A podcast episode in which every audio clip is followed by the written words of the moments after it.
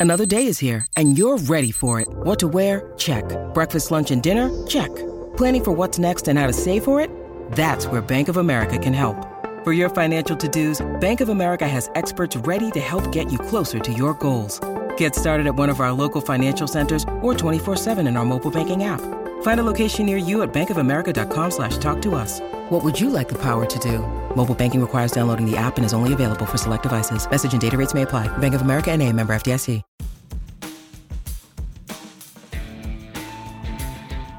Good morning, hello, and welcome to this week's Football Digest podcast. And some of my good chums and colleagues joining me this week. Andy Dunn, uh, my colleague from, from the Mirror, Chief Sports Writer. Jeremy Cross, Chief Sports Writer the Daily Star. And Matt Dunn, Rothman's Collector Supreme, Leonardo of football and all things from the Daily Express, uh, joining me this week. Plenty to get through, guys, as I'm sure you'll agree. What a week. I always look I don't know whether you guys agree, but international breaks, I think, oh, might be a bit, might be a bit quiet, might might be a little bit of a dull fortnight. fill the pages. The, the news editors are thinking about obscure features, strange things that you would never normally get in Premier League weeks, and then it all kicks off. Every single international break, there's a scandal. So we'll be looking at that. England, where do we stand ahead of the game? I mean, you know, the, the, the news agenda has been dominated this week by uh, FA Greg Clark, FA Chairman Greg Clark, and, he, and his exit. Um, I mean, blimey, what a DCMS disposition by by a few people, and we'll go into that. Scotland, uh, do we need the Tartan Army at championships? I think so. Uh, Northern Ireland also in, involved, of course. Joe Gomez, the fallout for that for England and indeed Liverpool. And we'll also have a little look at Paul Pogba. What on earth is going on with Paul Pogba and France right now? But let's, guys, let's start with with England. We were all involved in in, in Gareth Southgate's um, uh, press conference yesterday, and uh, we do have this uh, amazing insight. I think it, it, feels like he's been beamed into your front room at times, doesn't it? Uh, by via Zoom, um, really with things to say. And I thought he was actually back to form. If he was a little bit moody last couple of times by COVID idiots and coronavirus, then I actually thought he was sort of kind of dropping a few um, funnies, really. I mean, Andy, I'll start with you just because you asked a great question at the end there about the Jack Grealish and Mason Mount, which drew a brilliant answer, which suggests that Gareth spends perhaps far too much time like the rest of us on social media, really. But just tell us about that. What brought, brought what was the question and what brought the answer? Because it didn't half make me laugh. That, that, that was a, that was an eye opener, wasn't it, John? That, you know, we hear so much from the likes of Southgate that they they you know they ignore social media, they block it out, and it's clearly that he's had his you know he's had his head in his computer screen for a long time, searching out all these um, what do they call them memes Memes. Or, memes. Get with, memes. Get with the times. memes. but anyway, so basically the question was what was about the the growing, you know, clamour for Jack Grealish to be a central figure in his England team. And also about the um, criticism of Mason Mount, because obviously, if you remember in the last Nation League games, the two games, Jack played against Wales in a friendly and was outstanding, but then didn't get a minute of action in the two Nations League games, what you would call loosely competitive games. But Mason Mount did. And obviously, when England were beaten by Denmark in that second game, it was pointed out how does Mason Mount start ahead of Jack Grealish? And then, you know, so the, the, the, the question was designed to say, is it fair that Mason Mount, you know, is basically the fall guy, gets the, the whipping boy for the people who think that Grealish should be in the team? So he laughed and, and he says, Well, I'll speak about Mason Mount. He says, because it will give basically all those people, uh, these Villa fans, something to, you know, retweet as memes of, of him talking about Mason Mount. Because if you, when, when famously, when, when, when Gareth Southgate was asked a question about Jack Grealish a couple of games ago, with how good Jack Grealish was, he answered it by saying how good Mason Mount was, and this sort of went viral amongst Villa fans, you know, and and obviously went on from there. And he was gently taking the Mickey out of himself, which was really good, you, you know. And, and, and I agree with you. He, he actually was back on form. It was almost as though he'd sort of, you know, it's strange because you know he gave a great answer to that, and, and, and for the record, he said, you know, they're not blind to a good player, and he explained why Jack Grealish hadn't been in the squad and now was, now he'll play a bigger part. So that was great. But you're right, Southgate was actually back on form. It, it's really strange. It's almost as though, and, and Matt Dunn, Dunn asked a question about you know, every, every, the, the referred to the fact that every get together now seems to be prefaced by some off the field issue that is nothing to do with you know mud on boots, ball on the field. You know, and it, it, whether it's players, you know, breaking COVID rules, you know, or in this case, um, someone in the boardroom being an idiot. It's um, and you know, it's almost you think, well, does Southgate get fed up with this? You know, he, he must every single press conference he's coming into. You know, it, it was a, it was a rare question about football when we asked about Jack Grealish, but Southgate actually seemed to, I wouldn't say relish it, but he just copes with it so well. And wrote this morning that if he wasn't the manager, he would be a great chairman because he just deals with these issues very, very, very skillfully. And and yeah, and I, I thought he might be like, you know, oh no, here we go again. I'm now doing questions on on on on on the on the chairman and and, and his, you know, what he said. But instead, he was he was great. And, and as you say, I think he was back to form. Yeah, Jezza, the other one that caught my eye, just sort of analysing a press conference, was the was the one about Jude Bellingham, which you know, let's be honest, has created a bit of discussion, hasn't it? Is it too old? Uh, sorry, is it too early for him uh, to be called up at seventeen? If he gets on tonight, then basically it would be would be the third youngest England player of all time behind uh, Rooney and, and Walcott. Um, uh, uh, you know, clearly people have been sort of saying, "What about Barkley and Maddison?" And again, that kind of prompted the, the, the belief, didn't it, that basically, yeah, Gareth Southgate has been checking social media to see the stick that he's been getting. I don't know whether I don't know whether you how you think that's you know that's the, the thing about Bellingham is right the call up, but also you know it was an interesting insight into the manager, and I think recently he's been getting a little bit of stick, hasn't he? You know, people beginning to question his management for the first time. I don't know whether it's a good thing or a bad thing that he's sort of well, he's almost taking notice. Firstly, Bellingham, is it a good thing or a bad thing? Look, he's clearly a very gifted player, and um, Gareth studied him um, in training at St George's Park and clearly liked what he saw. So he thought, why not? You know, 17 is very young, but if you're good enough, you're old enough. That's the old adage, isn't it? And mm. we've seen other teenagers, you know, start like like this. And look, if he's going to be a, probably the bedrock of the um, England midfield for the next ten years or so, so why wait another eighteen months to to to to, to groom him into that setup? Get get him in now and let's see what he can do. Yeah. Um, Southgate on Twitter, yeah. Look, whether you like Twitter or not, I mean, we're all on Twitter ourselves through work and stuff, and um, it's another sign that Southgate is is the modern manager, isn't he? You know, could you imagine somebody like I don't know Bobby Robson spending two hours a day on Twitter? It'd just be you just couldn't ever see that. I mean, could you? You know, it'd be funny to see him contribute on Twitter, no doubt. But but Southgate realizes that the world can be played out on Twitter these days you know, rightly or wrongly. And that's that's the times we live in now. So, you know, he clearly canvasses opinion and goes on there to see what people are saying and writing about him. And so he should, because you know he's he's one of the most powerful men in the country. And Dunny, I read Dunny's piece this morning, and basically saying, if ever you wanted someone to become the next chairman of the FA, Southgate ticks every box. I mean, it'll never happen. I, would be a. I mean, look, if he would he go into that sort of role after the England job? Probably not. He'll want another job in management, but maybe in later life, he clearly would be a great candidate to lead a lead a lead an organisation like the FA. You know, he's he's. I think he's, he's look. He's had a he's had a, a really rough ride lately for for for reasons nothing to do with himself. Players have let him down.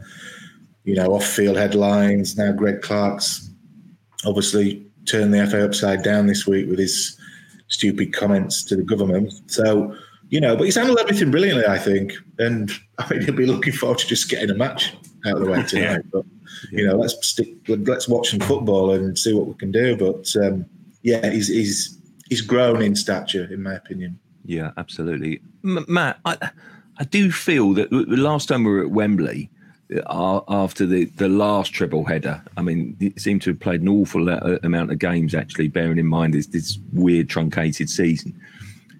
I felt, and I don't know whether you agree, that there were just questions um, for the first time about Gareth Southgate and his management.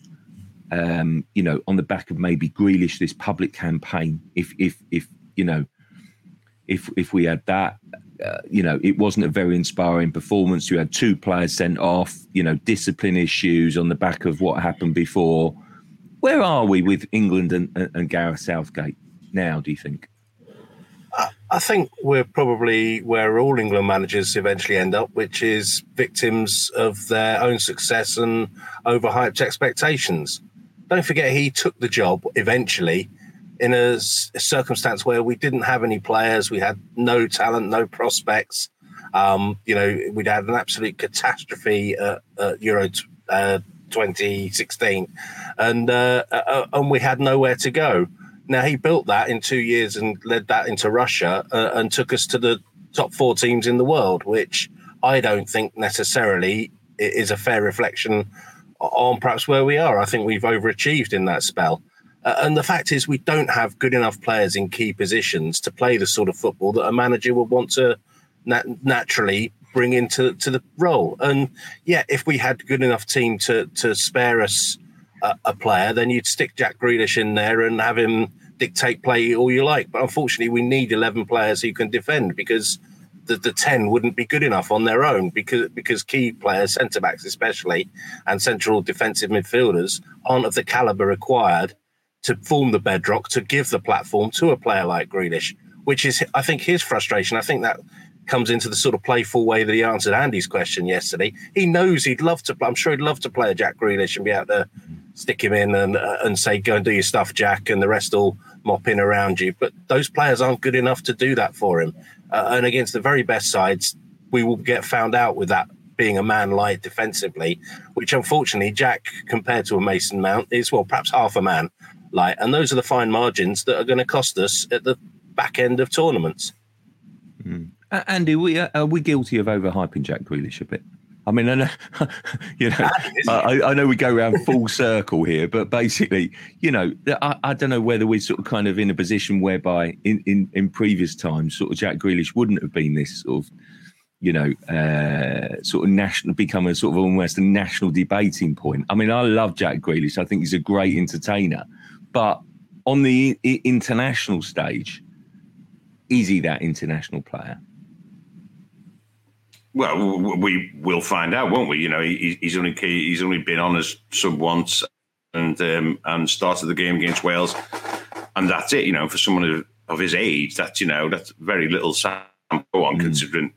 You know, he, he, he's he's not a, a youngster youngster, um, as in the sort of Bellingham mode. Um, are we guilty of overhyping? Probably yes, but that's because we like that type of player. Everyone likes that type of player, something unusual. And something different, something creative, something, you know, there's a maverick about him, isn't there? And we love a maverick because basically, I think the, and this sort of like filters into the Mason Mount discussion, is that we are used to Southgate's um, basically proteges from St. George's, aren't we? We're used to the, we're used to the lads who come through the system, played under 16s, under 17s, under 19s. They've St. George's Park DNA in them, you know, they're, they're they're efficient, they're lovely lads. They're you know they're they're incredibly well behaved. They are. Um, you know, they, they come through the system, which Gareth, of course, was heavily involved in and loves. They love that sort of production line that deals in all aspect. Producers, well rounded, and organized um, players and individuals. And isn't that. Grealish has not come through that. Grealish has been the maverick. Grealish has been in bother. Grealish has, has, you know, come from the wrong side of the tracks. Grealish sort of, you know, gets into trouble now, and into the wrong sort of areas. So the pitch, he also does for, you know, he'll wander around on the pitch. He'll take up positions, you know, be that are against rigid tactical plan. And that's why we like him, because it's different. We all like something different. We all mm. we all want to see that. And that's why the climate is, is for him, is because as effective as England in, and for example, as they extend in the World Cup, the spark of creativity still is something that you are searching for, and that's what he can provide. Yeah, I, I want to see an entertainer, Jezza, don't you? I want to see a Jack Grealish. I want to see, I want to see a Maverick over over over stats. yeah, look, he, it was interesting actually. After the game against Wales, when he was man of the match, um, we interviewed him. I don't know if you remember, but uh, he was yeah we, we, mentioned the fact that he, would had comparisons to Gaza, who for me was my favourite player of, of his generation because just because you just never knew what he was going to do, but you knew whatever he did do would be something pretty spectacular or different, and that's why you go pay your money in to go watch football. But Mm. and Grealish, look, I'm, I'm not saying he's going to be as good as Gaza. I think Gaza was a one-off, but um, he's got that same sort of feeling about him. You just we just don't see him enough, do we? You know, and, and what what impressed me about him was that he actually embraced the comparison to most players would be running scared of being compared to Gaza. Um, and he said, "Bring it on!" You know, that's that's, a, that's an honour for me. I loved watching him play, and you get got the feeling that he sort of moulds himself a bit on Gaza. He's a bit of a cheeky chappy and plays with his socks down. He's just a bit different to the rest, and um, you know, we need players like that in the game. Um, my issue with Grealish is he's clearly a very talented player, but with respect to Aston Villa, he is he is their main player, and he carries that team. And um, I'd like to see him perform on a regular basis in a in a in a really top class side, just to see if he can do it. Yeah, just because he he's he's the focal point for Villa. He's Well, he's a big for- fish in a smallish pond, isn't yeah. he? Really, you know, Yeah. I don't want to put Villa down because they're having a good season, but um, you know, he's linked with Man United. I, for example, if he played for Man City, would he play every week? Would he be one of their best players? If if he was, then you would think, crikey, this guy's a genuine genius. Mm, yeah, yeah. walked the Dunny, Dunny, I, the, the other Dunny. I am guilty of doing a BBC here. Um, you, you know, talking about over overhyping um, someone while shamelessly, absolutely, completely overhyping him myself. really, but I mean, moving on from from Jack Grealish, where where do you, you know Republic of Ireland tonight?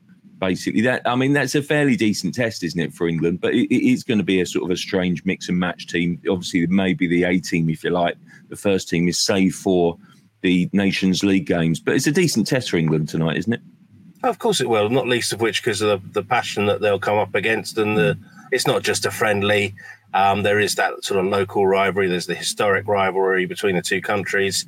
Um, all of that fe- feel funnels into to the game tonight. Uh, and it's a game where we're playing in a similar against a team schooled in a similar way of playing. So, so there's the, the familiarity of that that will sort of counteract each other. And yeah, it'll be a tough challenge. We we've always struggled.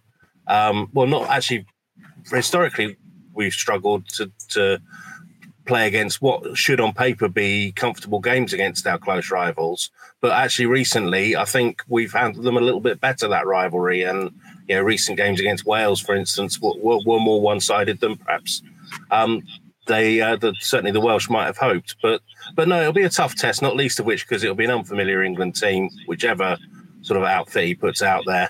And and I think there is also a danger that there's going to be some individuals like Jack Grealish, like like others who are playing for places, and that does sometimes get in the way of the team dynamic. So it's been a slow. It was a slow starter against Wales a little bit, and then they found their feet. So I, I, I see something similar happening again tonight. Yeah, uh, Andy, uh, uh, you know, analysing the two lineups, you, you'd have to say that England have the sort of the, the players and the quality, don't don't you? Really? Oh yes, I, I mean we, we forget actually that, that you know if, if you look at the England squad at the moment, and he's picking you know more players of bigger squads. You know, they have got a lot of options. You know, you've got players like who aren't now automatic starters, players of the ilk of, of, of Jadon Sancho, for example. I just just one. You know, these are high quality players um, um, that basically you know are not first choice at, at the moment. So he's got he's got an awful lot of options. I mean, I think it, as well it will be interesting to see. You know, he's obviously made his mind up on a system, hasn't he? You know, and and uh, seeing how that works. Hence his explanation for Jude Bellingham, which was you know um, um, very interesting. That he can play in that two in the centre of midfield. Um, I'm not I'm, I'm not entirely sure I bought into that, but you know it, it- he's clearly going to play a particular system, and I do think you know it, it's still a. I think it remains regardless of the results of these three games, I think going into a tournament next year, hopefully, touch wood, um, it remains, you know, an exciting England team. You know, there's no getting away from it. You know, they keep producing decent results. Okay, the Denmark was a setback, but you know, considering they got a guy sent off early on, almost understandable. Yeah, I think it's an exciting team with, with a lot of a lot of options. You know, I, I, I, still wouldn't know what the best centre back, sort of um, central defensive, sorry, the best three there would be. Um, still have reservations about the keeper, but only based on his club form. Um, but I think, you know, going forward, um, I think they've got a lot of options. And, and, again, without going back to him, I think Grealish will will give an extra dimension to, to this team and make it more exciting. Yeah, Jezza, I, I, guess you know Republic of Ireland is the is the warm up, isn't it? It's the friendly. The, the other two games, you, you, you, can England can still do something in the Nations League, aren't they? I mean, it's been a mixed bag of results, but basically, you know, Belgium to come, Iceland, wherever that might be. Um, and, and, you know, let's hope it's it's at Wembley rather than sort of kind of Germany. But I guess we're building up to those two games, aren't we? Yeah, look, tonight's just a, a preamble really for the for the weekend. I mean, the key games obviously um, Belgium on Sunday.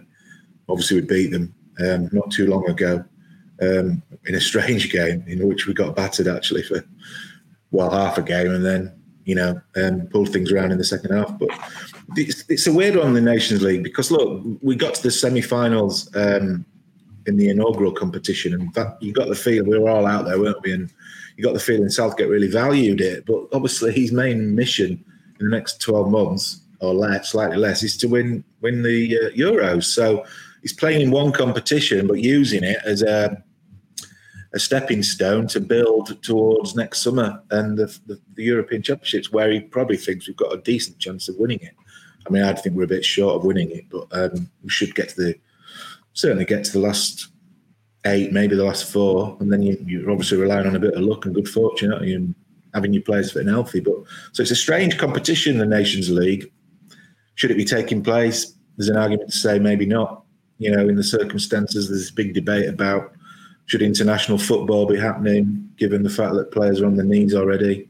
We saw what happened to Gomez. I think we'll come to that in a bit. But um, yeah, so I just hope he bloods some players tomorrow, uh, tonight, and and you know he's obviously going to play Nick Pope in goal, see how he can do. And midfield's an issue, isn't it? That mm. needs resolving. Uh, like Donny said, the defence is still sixes and sevens a bit.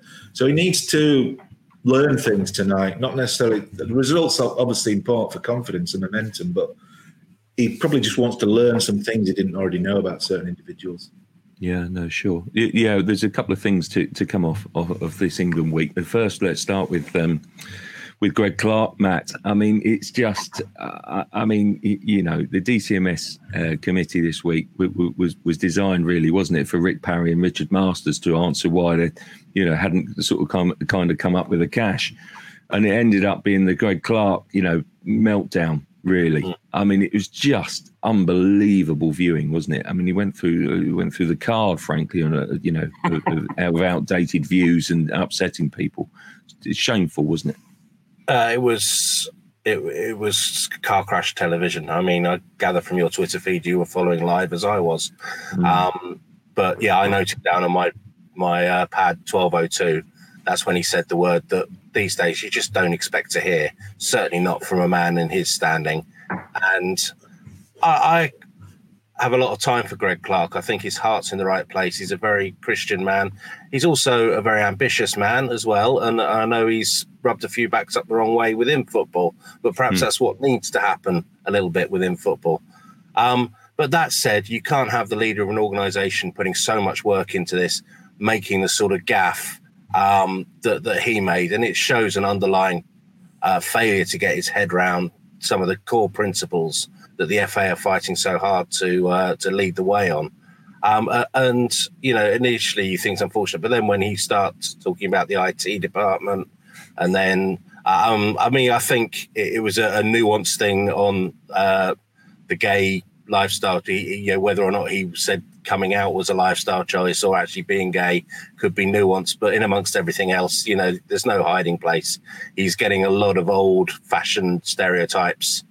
Um, he, he's displaying those. And if that's at the, the backdrop in his thinking, and you just think then when he launched into his story about the coach and started even doing the actions of a seven year old girl not wanting to have the ball hit at her, you just think, you know, it, it's just, you know, the girl two doors up from me's a goalkeeper and she's you know brave as anything. So uh, you know it is an old fashioned view that perhaps was prevalent where, when Greg was growing up, but but it, but times have changed, and you can't have somebody that's out of touch with, with what the message is now, leading the organisation, it quickly became clear that you know whether it was by his own uh, re- resignation or, or whether it was direct action that he basically had to go.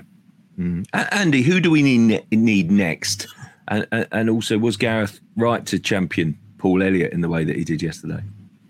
Yeah, I mean, it was interesting that Gareth said, you know, I don't necessarily know whether Paul Elliott is suitable for the um, for the chairman role, um, but he did go on then to highlight all the qualities he thought that Paul had, and basically his admiration for him. Um, I did notice a line where he said it was because he had basically immersed himself in the business of football administration. In other words, he wasn't going at it half-heartedly. I think it's probably a reflection of where we're at that we turn to Paul Elliott as the basically sole person we know um, on, on, within the FA who might be suitable from in terms of if we want a black candidate to be chairman. You know, it, it, it, it's a shame that the field, well, the, the, very fact that the field within the FA there is not more broad, more diverse, is actually a reflection of the issues that they are trying to tackle. So I think that's first things first. But yes, listen, I don't know Paul Elliott that well. I, I know him to say hello to, and to have a little chat to. And, and and and I agree with Gareth. You know, he comes across, uh, you know, as, as a guy who, I mean, I'm sure he'd relish the role. I'm sure he'd do a very good job. But I mean, again, as Gareth said, you have to say basically, you know, the best person for the job should get the job. But what it, clearly that best person needs to be is certainly more progressive. It wouldn't be hard than Greg Clark. I mean, it's as simple as that, you know. And, and it, the, the the whole the whole image of that type of character. Um, and I take on board what Matt said about Greg Clark. I also take on board the, the complimentary words that, that Gareth Southgate had to say about Greg Clark last night, and mm. which he did as, as a caveat to, um, um, to, to what what Clark had done. So I agree with that, but really, what you need is, is we do need someone who reflects a more a, younger, more diverse, more forward-thinking, more progressive organisation than the FA. No, no matter what. And again, Southgate touched on this without keep going back to what he said, but the perception, whether it's right or wrong, the perception of the FA still remains a problem. It, it, people mm-hmm. still perceive it as a staid, old, the old, the old blazers, you know, sort of gin and tonics in the boardroom, old, stuffy, old-fashioned organization, um, sort of basically with old fashioned bureaucracy, as epitomized by the guy who's just had to resign. So that needs to change. So whether that be Paul Elliott who leads that, I don't know, but it certainly needs someone far more progressive than we've seen before as chairman. Andy, sorry to butt in here. Do you not think yeah. that mentioning Paul Elliott was a more nuanced attack at some of the other names uh, that have immediately are being put forward? Um, those that have never done anything in football, um, but have sat on the, the pundit's couch uh, uh, and thrown in their opinions. Is that not what Southgate was aiming at? I noticed them yeah, think... name in the ring this morning. I don't remember him. You know, he's done some work local level, but he's not exactly fought his way through the the no. red tape of UEFA and FIFA to try and get sort of initiatives through.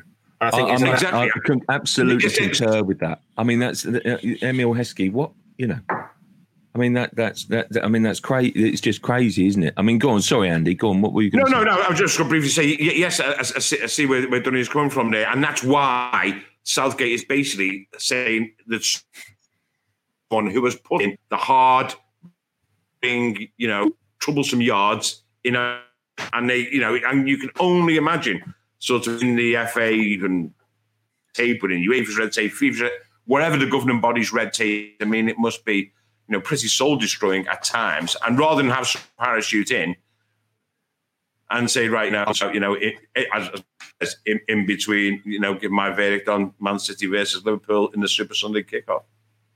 Yeah, Crossy, do you what qualities do you think someone has to have to make that job a success? Well, it's interesting because I was going to ask you because we've got, you know, Mark Bullingham basically as chief executive and kind of in charge of the, the business running of uh, uh, of things.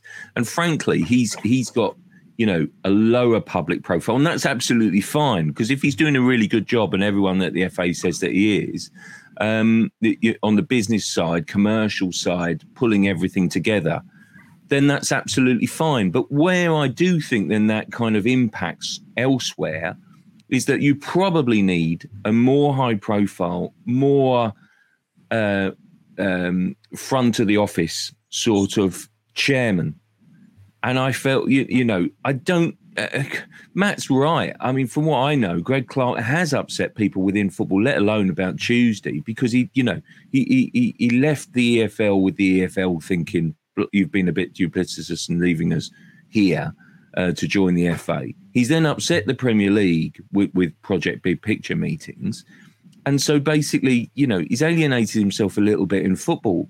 And I think, it, it, quite apart from moving with the times and you know being a diverse appointment, I do think that we need an appointment that's uh, you know modern, that is in touch with the game, that that the players can relate to. I'm just going to say that. Um, I mean, one of the biggest things I don't know whether you agree is that basically, if if the players feel as if that the FA is outdated, if if we've got an issue here with diversity, we have to address that. And that where do we start with addressing that? We start with the very top. And and, and I think the chairman must be um, important. Sorry, Jeremy. No, go on. I was just going to say you're right because it's ironic. We've got this young, vibrant team with real big personalities in it, like Sterling, who's done so much good work to tackle racism. You've got Rashford running rings around the Prime Minister over the free school meals. You know, these these young men who are aware of what's going on in the world and what needs to change, and they're doing so much good work on and off the pitch. You know, they're wonderful footballers too. And then you've got the play for an organisation when they represent England, which is just so stale and you know living in a, an archaic time. It's just there needs to be someone at the front of that governance that's a link between, like a, a, a slightly older reflection of, of the team. Do you hmm, agree? Yeah but it's not got to be someone who just talks a good game. That's the point, I think. It's got to be someone who knows or has the capacity to get things done. You mentioned Marcus Rashford there as a great example. He's not only carried a strong message, he's actually affected real change. And you need a character at the front who's not just outspoken on diversity issues, but actually knows how we are actually going to change you know, opinions, change thoughts, uh, and actually get things through. I mean, Paul Elliott's achievement in getting the, the, diversity code is, I think, what what Southgate was was applauding. He's actually affected real change that you know now black candidates will be interviewed where qualified for for major jobs. That's a real change in the on the spectrum. So yeah, no, I, I agree with that. I, I, think, that's I, what you don't need someone just trumpeting the message that being racist racist is bad because we all know that at different levels we need someone who's going to actually change ideas, change thoughts, and actually so that next time the FA chairman's appointed, that we have more black candidates who are, qualified to to um, be considered than than just perhaps Paul Elliott. Yeah, where I, think, where I thought it was really interesting, um, uh, uh, uh, Jeremy, you touched on this, was that basically this week we've seen, you know, we're talking about young progressive appointment. Well, well blimey, I mean, you know, the FA could have run away from this issue, but put Tyrone Mings up in the press conference, you know, while Greg Clarke was leaving the office, effectively. Yeah. Dealt with it brilliantly and always has, in my experience, while on England duty. He's clearly matured, you know, as, as we all do, you know, as, as his career moves on into a brilliant talker now. And you, you think in, t- in 20 years' time, I wouldn't be surprised if Tyrone Mings is putting himself forward as a future uh, FA chairman. I mean, it's, it's a it's a long way when you hear him talk from when you used to hear Emile Heskey talk as a player. So I well, guess I guess you know it's it's it's it, just obvious, is not it? It's not that long ago when we all lived through that time when probably if that scenario would have been developing in the day, the, the, the, they wouldn't have put a black player up. They would have put a white player up. But you know, fair play to Mings. We sat through it, and he he was getting bombarded with really searching questions about stuff that's way out of his control and remit as a footballer, really. But he's, he really answered well. I was very impressed with him. He spoke eloquently about everything and didn't duck anything. And yeah, he look, he's he's clearly got leadership qualities, isn't he? He shows that on the pitch, and yeah, there may be a future for him in governance, like when he ends his career, probably. Yeah. No, sure. Andy, let's let's move on. I just want to look at Scotland and Northern Ireland, if I if I, if I may. Really, yes. I mean, Scot- Scotland are a, a, a, strange, you know, sort of team, aren't they? They've got great, great, great uh, options at left back. strange, strange, peculiar sort of absences elsewhere, really. But but what, what what we do know is that they seem to be improving, and and a tournament is always richer for having the Tartan Army there. Well, it, it, would be brilliant, wouldn't it? Um, absolutely fantastic. And what I would say, I, I, I, understand what you're saying, but listen, they are, you know, under Steve Clarke, they are a lot more resilient, aren't they? You know, I think they are on a run of unbeaten games. I mean, they're, they're not, you know, setting the game alight, but I think they're probably, I don't know, seven or eight. Um, eight. Without eight, is it with, without defeat? So, um, so you would think it's it, you it's clearly not going to be easy um, against Serbia. Um, I think they might have a couple of players missing though, and you're, you're, right in the sense that from our point of view, from from newspapers' point of view, from British media's point of view, it would be fantastic to have them at at the European Championships, particularly when essentially if it goes ahead as as as advertised as it was supposed to go ahead um, the summer just gone. If it is, you know, very much, you know, a big part of it played played here. So it would be fantastic to have them through. Um, will they win tonight? You know, I, I, haven't seen enough of Serbia to really give um, a particularly insightful um, opinion on, on, who'll come out on top. What I do know is that they seem to have a um, a spirit about them now. That if, if, if, if that's um, anything to go by, we'll certainly stand them in good stead this evening. And you know, fingers crossed, it would be fantastic to see them get get through. Likewise, Northern Ireland. You know, and I think they have got a good chance, Northern Ireland. I think there'll be a few fans inside the ground tonight. Um, Slovakia, bizarrely, I think sacked their manager after they um, got through um, the, uh, on penalties against the uh, Republic, and you know, I think they've got a great chance tonight. I really do. I, I just it would not surprise me if, as in the last um, set of games, it would not surprise me if we went down to penalties in, in, in one, both, or both of the games. And I think Northern Ireland, Jeremy, deserves so much credit, don't they? I mean, you look at this squad. How they done that?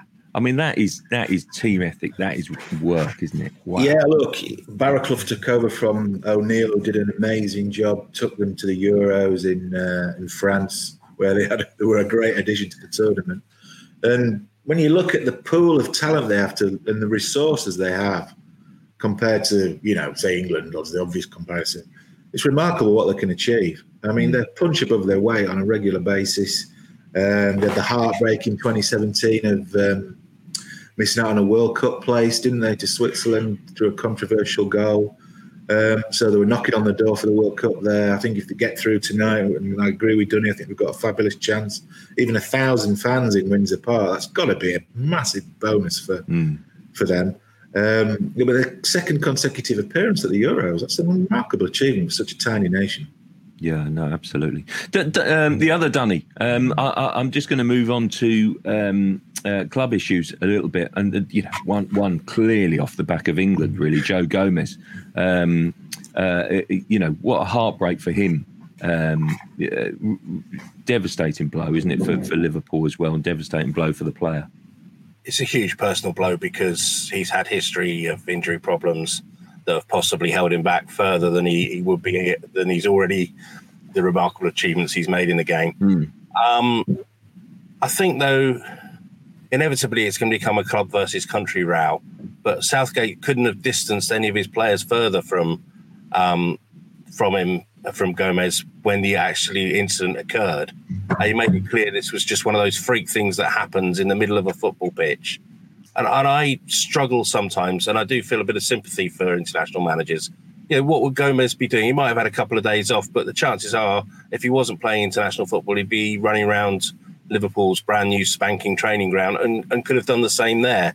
Um, I don't know if it is a result of, of an overcrowding of fixtures, um, but I, I, I, just, I mean, I just think we need to stop sometimes and stop trying to blame people and just feel sorry for the guy. Mm. Um, it's going to be a loss for for Liverpool with Van Dijk already um, out for so long. Um, but but it's a personal tragedy, and it's that's the sort of thing that happens in football. It happens to players. It's never fair when it does, um, and, and often there's no one to blame. Uh, and I think we need to bear that in mind. Just feel sorry for him and wish him all the best in coming back, and hopefully comes back to be the sort of player that he showed signs of being uh, when he did get fully fit. Yeah, Andy. I mean, you know, it's heartbreaking for him to miss out on the 2018 World Cup, which he definitely would have gone to, wouldn't he? Uh, yeah. But for an ankle injury, and and now, you know, if indeed he's out for the season, is you know, he's out the Euros as well. Yeah, yeah, particularly when, when you know when, when he's a young man, you know, it, to have these type of injuries to be kept out of two tournaments, if that happens, you know, at such a young age, is um, yeah, it's heartbreaking. As, as Gareth made clear yesterday, you know, and you've got to feel sorry. I agree with Matt first and foremost for the player himself, and it could. And I agree, I agree with Matt in, in the sense that you know we're looking now, and, and understandably there will be now, you know, uh, uh, it, it will it will the efforts of club managers to point out the correlation between the schedule and the injuries that the, the players are picking up will only increase. I, I noticed last night. Um, so Nathan Ake, um, I think five minutes into Holland's game, pulled up with a hamstring injury, and straight away on social media, everyone was making the you know the the correlation between the demands at club level and then having these having these these friendlies and nation nations league triple headers in the middle of them. But what I would say is, is that in Ake's case, for example, you know he's not. I think he's played you know I think he's probably started three Premier League games since you know the start of the beginning of September. You know his workload hasn't been overly overly done. Joe Gomez's workload is you know I think he's he's played most of the games. Um, I think he probably missed one or two, but it's not a workload that, that, that strikes you as absolutely um, excessive. But I guess the manager's also saying it was a shortened pre-season, which is why maybe this is happening. And it all goes back to what Southgate is saying about you know the international calendar, the the, the football calendar um, Europe wide, globally indeed, is that every single authority, whether that be the FA, the Football League, UEFA, FIFA, they all want to get their competitions done. No one wants to give way. So you've got all the competitions crammed into a shorter space of time. And as, as again, as Southgate said, injuries will happen. But yes, you, you, know, but again, going back to what Matt said, I think I think that's right. You know, th- this is a, a, a, freak injury by the sound of it. That can happen anywhere. That does happen anywhere, unfortunately. Um, and as I say, you can only hope we'll get updates, I'm sure, over the next 24, 48 hours. And you, you can only hope it's not as serious as a lot of people fear. Yeah, Jezza, I, I, put together the running order rather badly on this occasion because I was going to move on to Paul Pogba actually, but we should tackle the five substitutes next, really, shouldn't we? On the back of the yeah. Gomez and, and what Andy was touching on then. I mean, you know, the, the, let's be clear here. The last meeting, the last Premier League meeting, it was voted 13 in favour of three subs, seven in favour of five. So you, you know, while while Liverpool and Man City, you know, go on about why they want it, the other clubs don't for their own reasons. Do you know the seven were?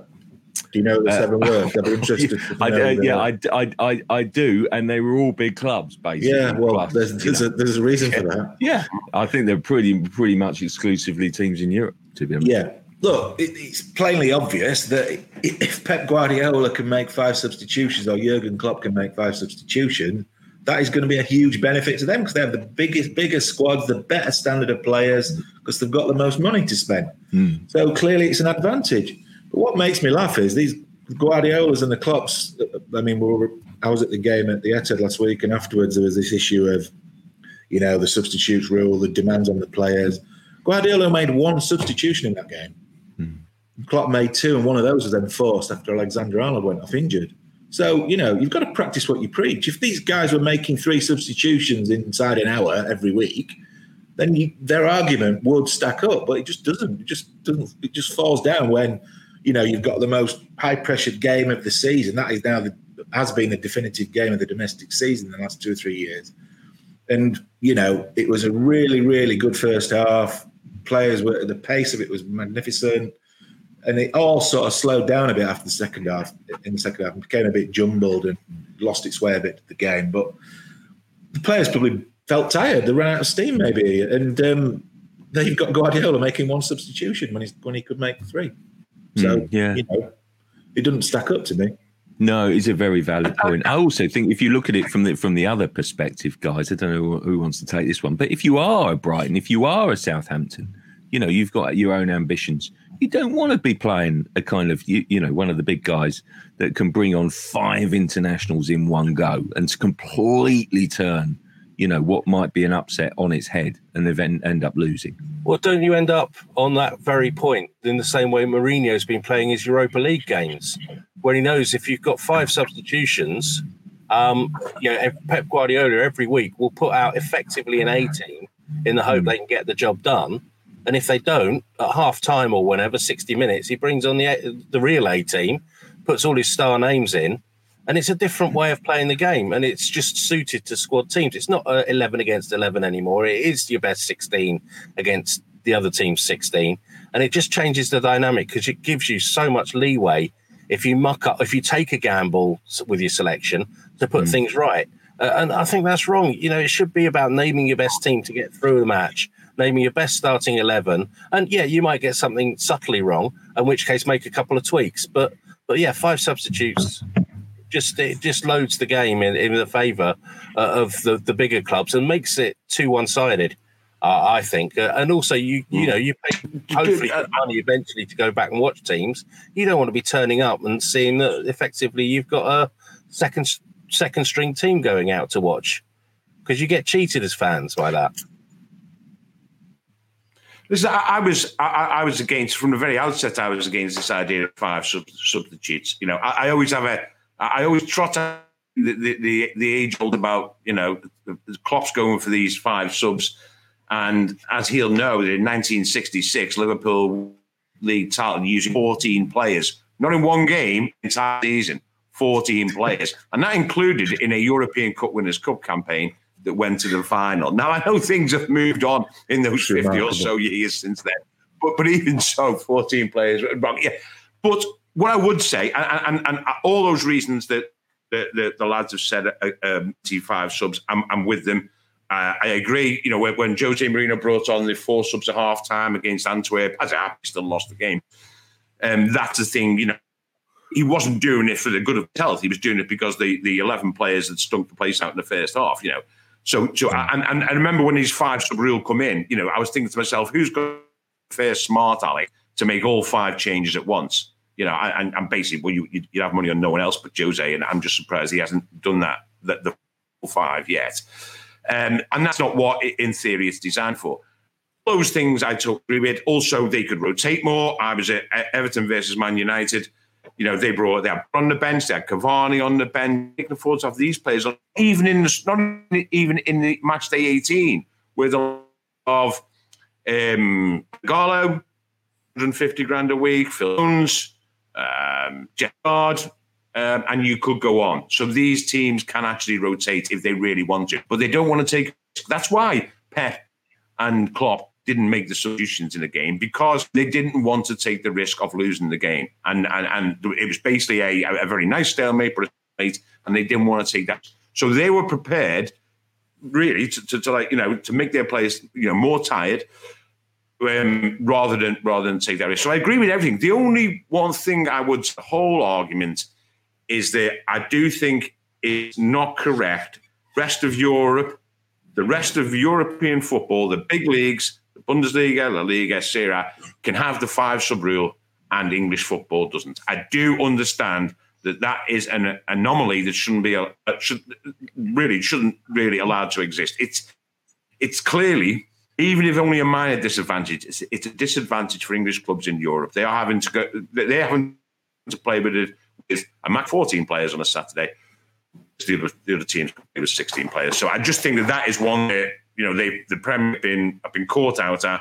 You know, um, but I, I'm, I'm with the lads. I think it should be only three. I think from the start of next season they should either they should align with three Europe or we should fall into line with them.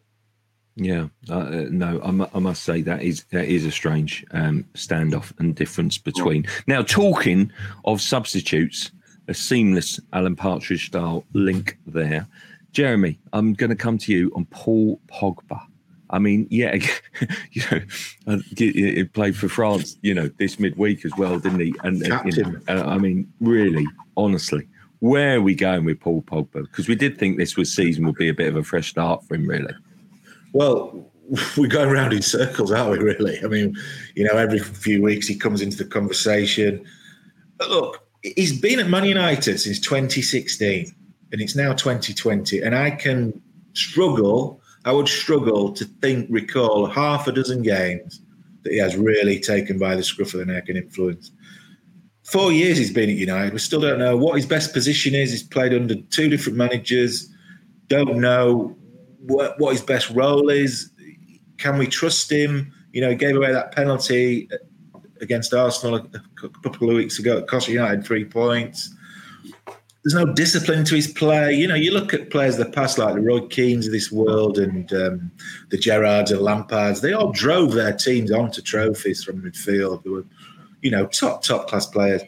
And Pogba, for me, look, he, there's talent in there. There's no doubt doubting about that. But you know, you look, you say people say he's won a World Cup and he won hat trick of Serie A titles at, at Juve, but in those two teams, he was surrounded by really top world class experienced players like Pirlo and the rest of them. So, you know, I think he flatters to deceive to, to, deceive far too often. And if I was United, I mean, they won't be able to sell him in January, but um, I think next summer you've got to think, say, look, we tried, and um, it's just not, it's not going to work.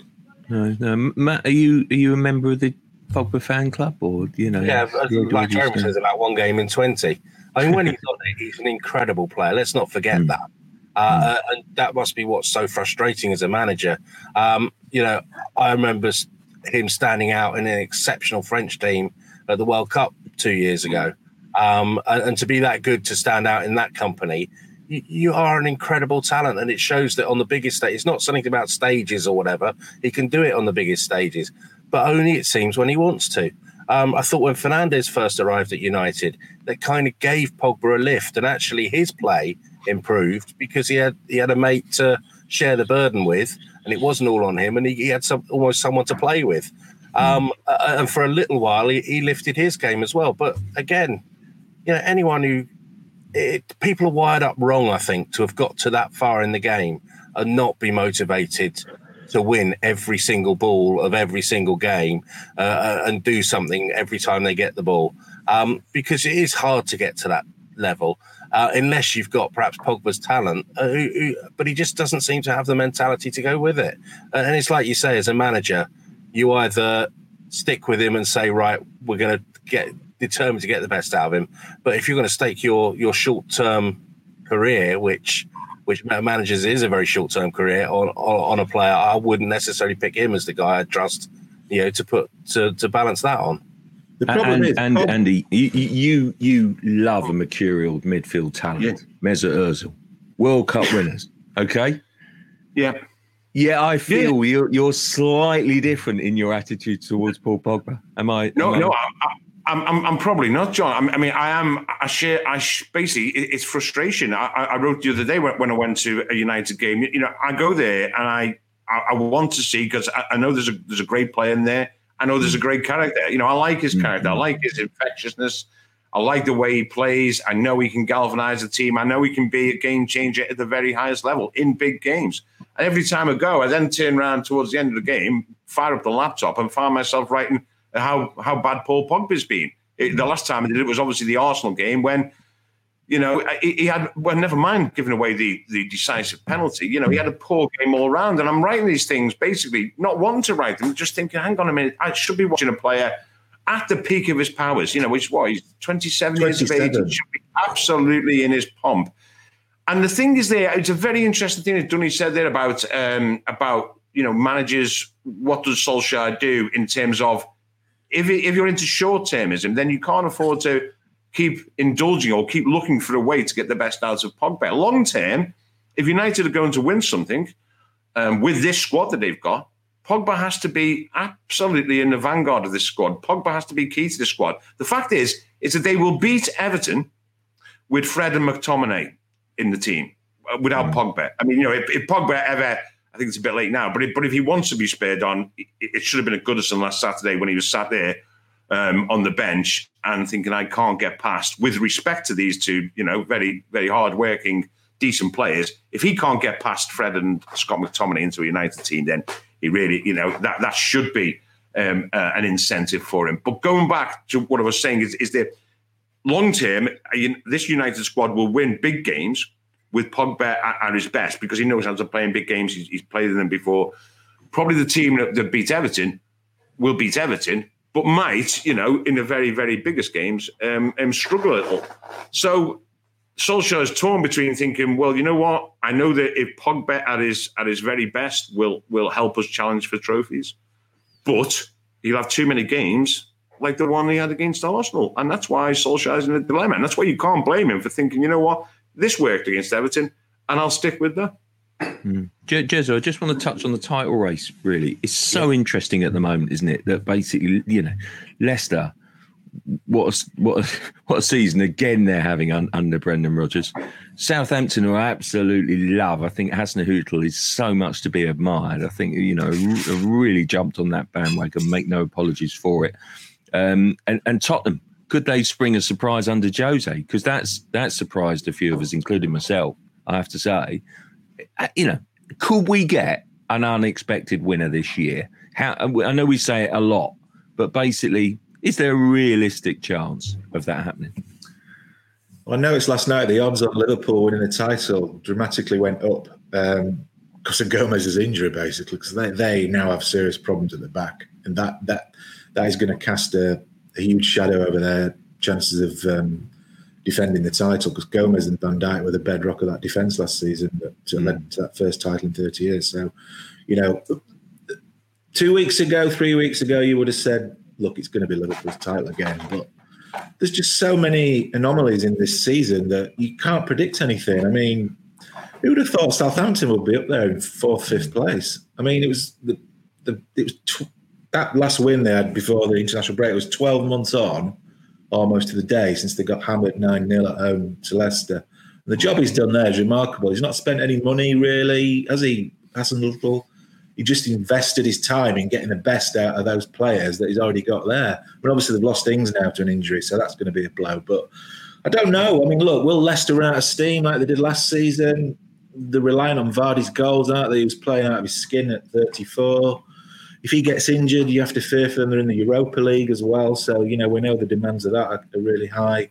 Um, Spurs, they're, gritty. They've got more grit and determination and substance to them, aren't they? I mean, mm. you know, and they've got such an experienced manager there. They've got loads of talent, especially up front with Kane and Son and Bale. They're going to score goals, Tottenham. I mean, they're going to score so many goals. You can guarantee that. And they're right in it. They're right in it. I mean, yeah, look, there. I would say you could throw a blanket over six teams. Genuinely, could win the title this season, wow. and I wouldn't want to pick. I wouldn't want to stick my neck out and pick one. I'm telling you, no, no. I just, Matt, you know, Matt, it's, going to be a great season. Absolutely, that's the point, isn't it, Matt? That I think it will be a really open, interesting season, isn't it? Oh, absolutely. But I will stick my neck out all, all of them, um, and, uh, and and I'll say that I, I really fancy Spurs this season. There's something about the the place. Year ends in one. Year ends in one. yeah, well, there you go. That's the start. Isn't that the cup? Um, perhaps they win a cup at least. At least it's silverware. Um, no, it's just a fact. It's the way. I think um, you'll find their only title came in a year and ending one. yeah, to be fair, yeah, that's true. Yeah, um, uh, but uh, well, yeah, Jose was. Uh, it's the way Jose's reacted to the the setbacks of, of the West Ham game.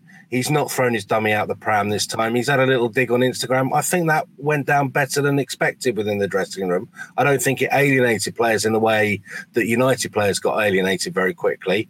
It, the, the chemistry seems to be there.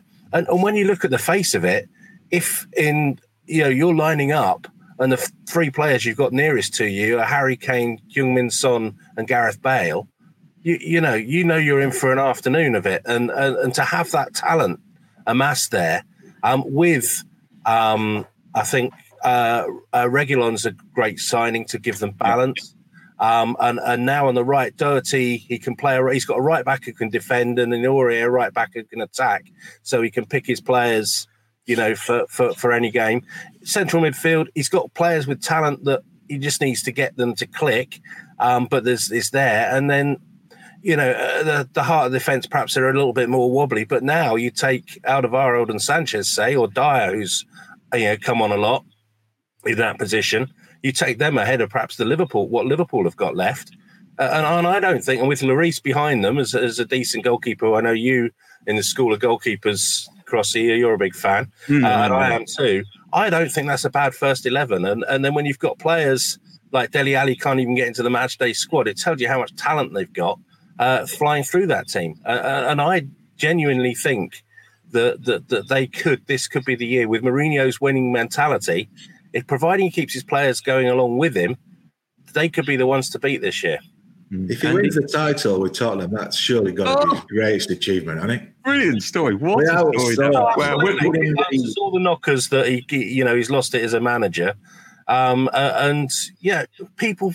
It's easy to forget how brilliant a manager he was, and how many, you know, managers like Ranieri didn't win the title with Chelsea that first term. He did bring some sparkle to that first Chelsea appointment, uh, and he and the, what he did with Porto, he is a great manager, um, or he was a great manager, and the question mark is, has he still got it within him? Uh, and I just think he's he's in a good place himself at the moment, and I think that's what's key to whether Mourinho can perform or not. Be a great story, wouldn't it, Cross? If Tottenham won Thailand and Mourinho, you'd be, you'd be brilliant, wouldn't it? I do think it would be a great story, Jeremy. Yes, yes. Andy, Tottenham, can they win it? No, no, no, no, no. And, Boo. It's not No, like that- us to disagree, Andy. I tell you what, I, I'm, I'm not, I'm, I'm not, I'm not, as, as, you- as you all know, a man. Um, um, however, if Jeremy just said that Liverpool have, and I'd get on. I, I, I mean, honestly, I think it's like buying money. I can never understand why Liverpool was second favourites behind Manchester City at age. Liverpool will win this title. Liverpool will win this title. You, you know, regardless of their defence issues, you know, they do a good defence from the front. That Liverpool team. That's the thing. That's what they've always done. They defend from the front. As long as there's no catastrophic problems or injuries to um, their attacking options, I think Liverpool will will win the title. Listen, you know, first half hour, 25 minutes, they probably should have blown the City away on on Sunday um, with the way they performed then. Obviously, it, it, it wasn't the same second. But I have, apart from the aberration at Villa, which was a complete aberration, I've seen nothing that suggests to me that Liverpool are still not some distance ahead of everyone else, including Man City, and then Man City maybe a little above everyone else. I, I, I, I would love to share your um, conviction, guy, be some wide open title race. I believe Liverpool, uh, yeah, and I think they'll win the title, and I think they'll win the title. Probably not with the same, well, impossible probably to win it with the same degree of comfort as they did last season, but I think they'll win it decisively. Mm, interesting. Now, guys, now we normally wind up, and I'm going to wind up the show here with, with a prediction for the game for the for the big weekend's games. But obviously, it's international week, so I'm going to finish with something a little bit different and a little bit of a hobby horse of mine, just about football books. Simply because I Yes. interviewed Andy Cole this week, and it sort of maybe inspired me. He's released his new autobiography, um, and I just want to kind of go around the room, the virtual room, if you like, and just ask you guys for your favourite ever, either football autobiography or football book, um, because it is. I'm reassured, by the way, going to be an absolute bumper year for football books simply because, blimey, we're all under lockdown. We've got nothing else to do but read, haven't we, about football and the beautiful game. So I'm going to go around the, the, the room. Andy, I'll start with you, please. Your your your favourite. I mean, please give a sort of a, a- glowing mention to Andy Cole, by the way. But also, just what's your favourite book?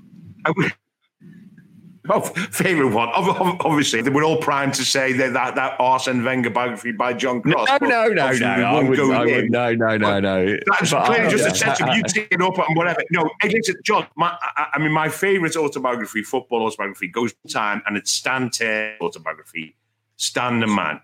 It is quite simple.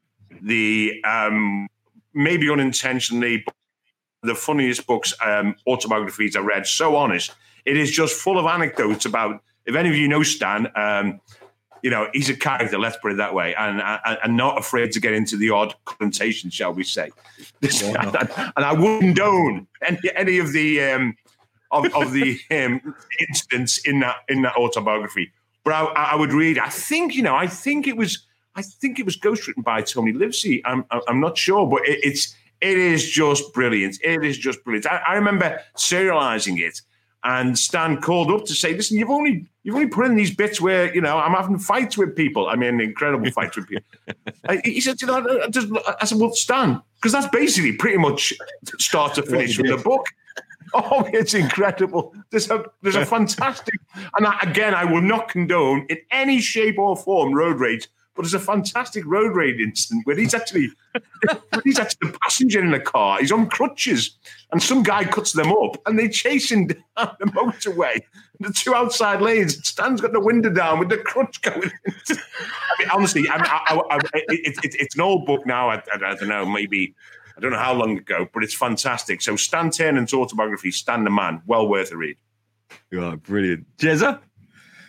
Um, bit random this, but he's, he's no longer playing. But there's a, a striker, journeyman striker called Jon Parkin, who played for Barnsley and I think he played for Tranmere and a few other clubs in the football league.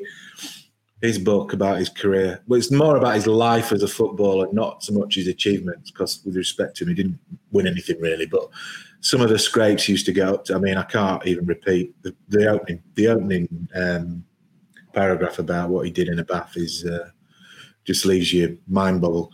But uh, it's just hilarious. He didn't take himself too seriously. He just got into so many bizarre situations. Probably didn't take his career as serious as he should have done. But you know, he just had a great, great run at it. You know, earned decent money and had a fun, fun time while it lasted. And it's, it's there's some brilliant anecdotes in there. Mm, brilliant, Matt. You know, I've got to go with. I've got to go with these guys. I'm like, the greatest football book ever. What, Rothman? Yeah, absolutely. No, um, I thought I thought autobiographies reached their low point in 2000 when Kevin Phillips had just signed for Sunderland had that great season and brought out his second autobiography, having already written one at Watford, and he was still only 20. And I think, we'll at least have some life before you, you try and write about it twice. Um, and I think a lot of football books uh, struggled over the years to be interesting because they are churned out by people wanting to make money too early. But yeah, Stan the Man, I'm just trying to spot it. It's over there somewhere. That's a fantastic book.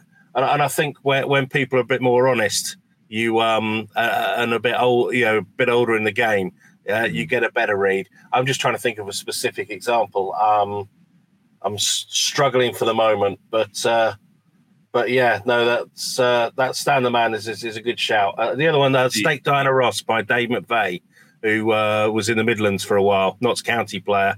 Um, again, another unsung hero telling really what life's like and can be like. Uh, there's a, some unexpected anecdotes to that, but a difficult one to look out.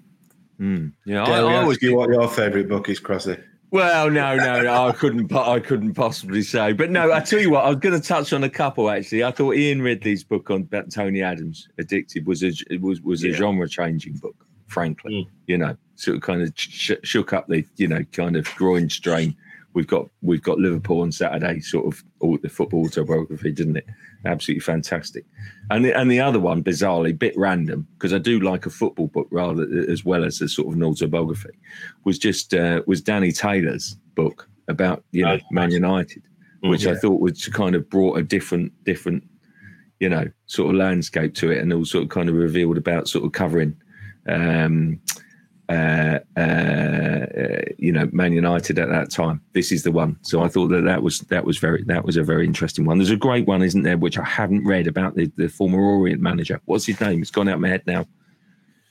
Uh, because it's it's it's almost out of print, but everyone says it's it's it's it's a legendary football autobiography. So I love I love the football books. I shouldn't really read as many as I do, but basically just because you probably need to need to break away from football because it's what all we ever talk about and write about. But there you go. But anyway, guys, thanks so much for your company. Really really interesting note to finish on. So uh, uh, much appreciated and. Um, you know, thanks everyone for watching. Thanks for enjoying the show. Hope you hope you did, and hope to see you back here next same time, same place next week. Thank you.